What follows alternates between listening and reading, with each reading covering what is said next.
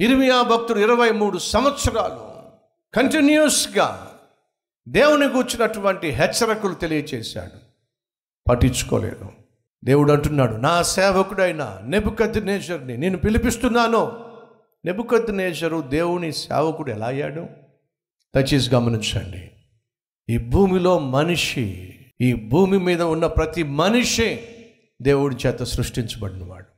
ఈ సృష్టిని సృష్టించినటువంటి దేవుడు సర్వశక్తి కలిగినవాడు సార్వభౌముడు సకల శక్తి కలిగినవాడు ఎవరినైనా తన ఇష్ట ప్రకారము లోపరుచుకోగలిగినవాడు తన చిత్తము జరిగించగలిగినవాడు.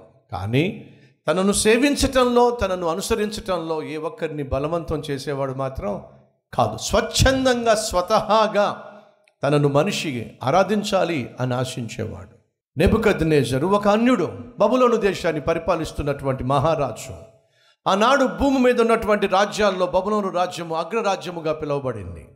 సకల దేశాల్లో ఉన్న రాజ్యాలన్నిటికంటే బహుశ్రేష్టమైన రాజ్యముగా ఆనాడు పేరు సంపాదించింది. అటువంటి రాజ్యాన్ని పరిపాలిస్తున్నటువంటి నెబుకద్ నేజర్ని దేవుడు ప్రేరేపించాడు. నెబుకద్ నేజర్ వెళ్ళో వెళ్ళి ఎరుషులేము పట్టణాన్ని అక్కడున్న ప్రజలను నీ వశం చేసుకో.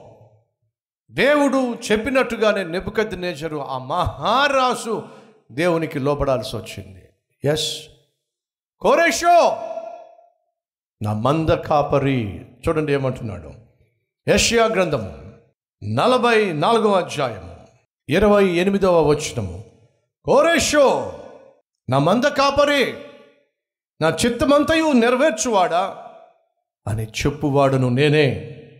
ఎరుషలేములో నీవు కట్టుబడుదవనియు దేవాలయమునకు పునాది వేయబడుననియు నేను చెప్పుచున్నాను. కోరేష్ అనే రాజును కూర్చుంటున్నాడు కోరేషో నా చిత్తము చేయువాడా?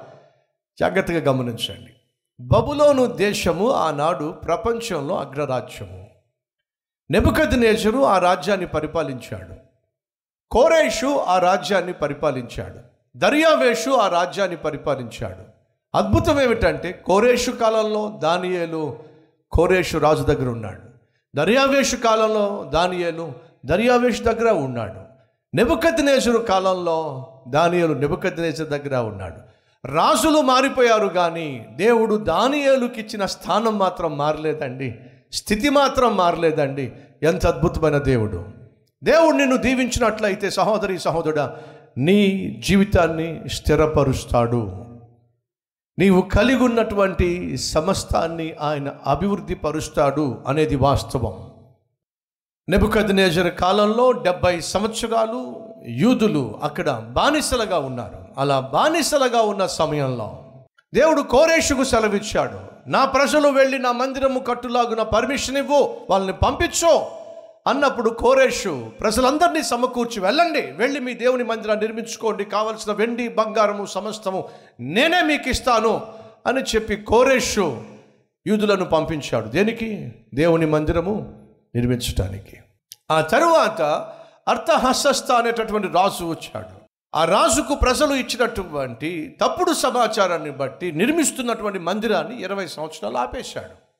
అలా ఆపిన తర్వాత దర్యావేషు వచ్చాడు. దర్యావేషు దేవుని యొక్క చిత్తమును గ్రహించి లేఖనములను చదివించి అయ్యో దేవుని మందిరం నిర్మించబడవలసి ఉంది తను అర్థంతరంగా ఆపేశారు అని చెప్పి దర్యావేషు ఒక అన్యుడండి ఇదే బబులోన్ దేశాన్ని పరిపాలించాడండి అదే దర్యావేషు క్రింద దానియాలు ఉన్నాడండి.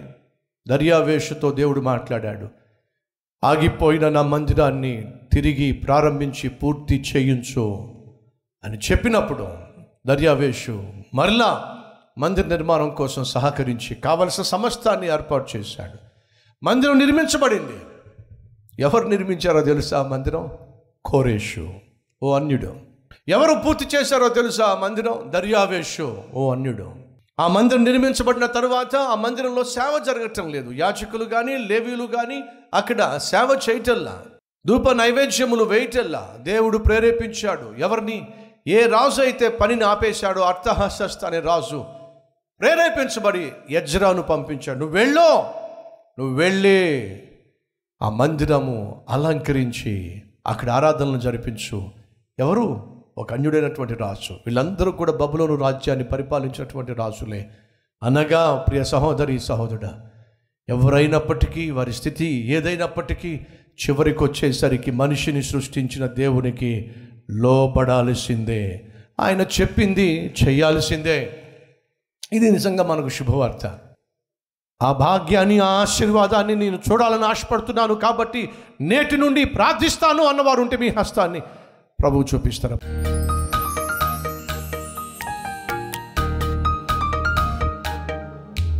ప్రభువా పరిశుద్ధుడా సూటిగా స్పష్టంగా మాతో మాట్లాడావు.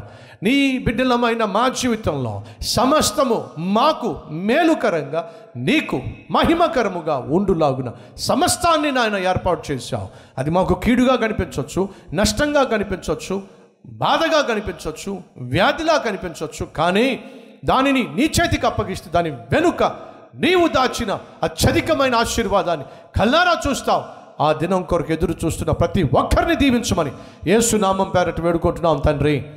Amen.